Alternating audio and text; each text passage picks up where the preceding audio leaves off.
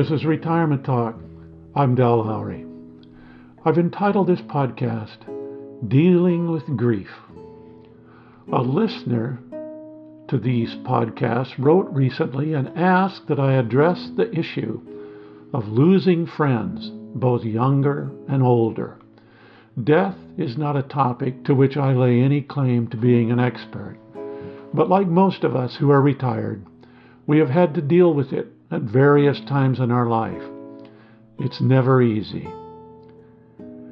We are a story creating species.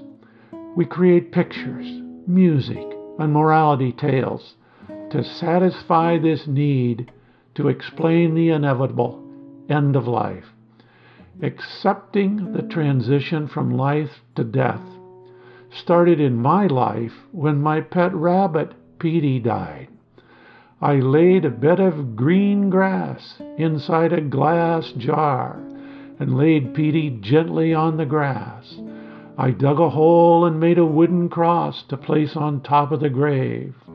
I then asked my mother if Petey would be in heaven waiting for me when I arrived. She said, No, heaven is just for people, not for other animals. I cried and wailed of the injustice. My rabbit had done nothing wrong. He had not sinned. My mother changed her mind and agreed that Petey would certainly be there waiting for me. As I grew older, I was exposed to a myriad of stories concerning what happens to us after death. There were as many stories as there were religions, and I looked at many of them. They all seemed to ease the acceptance of death as a passage to another realm. This came to be one of the major features of all religions.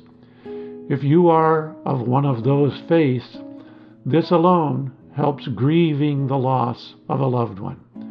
Life continues one way or another.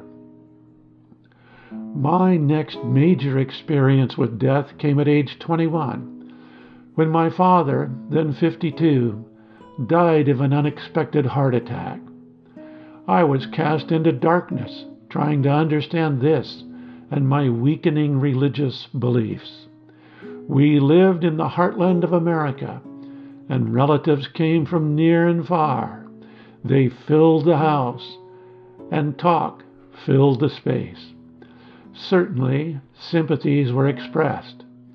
And then I heard my older and respected uncles and aunts talking of the farm crops, of the cars they drove, of the tractors they preferred, of the activities of their children, of the political climate.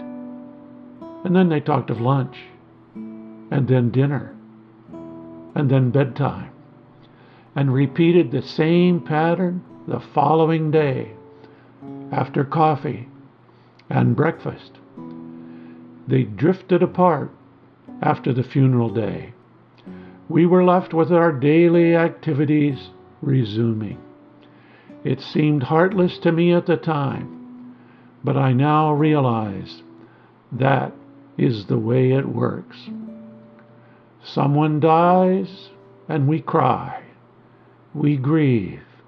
We withdraw. We persevere. We refuse to eat, and time passes. We eat a little, and then we eat regularly. Our lives ever so slowly return to some semblance of normality. I don't know how else to put it.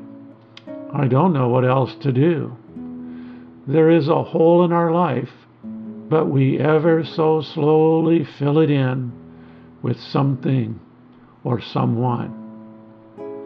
For some of us, our religion fills this need. The story presented by our faith satisfies our need at the time of our grieving to some extent. For those who live without this belief, a different story must be created and accepted. As we get older, we become more accustomed to the death of those near and dear to us.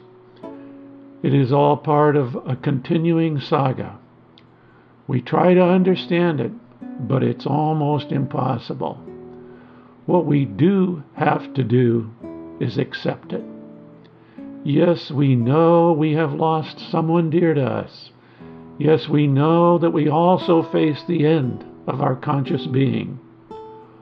Only in knowing and accepting can we rise to face reality.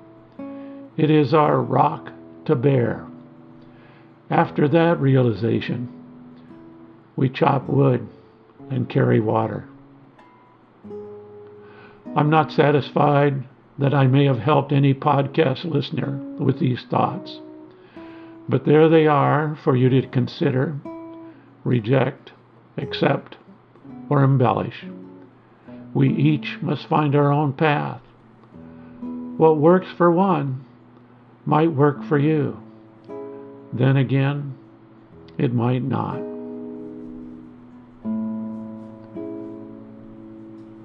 This is a Retirement Talk.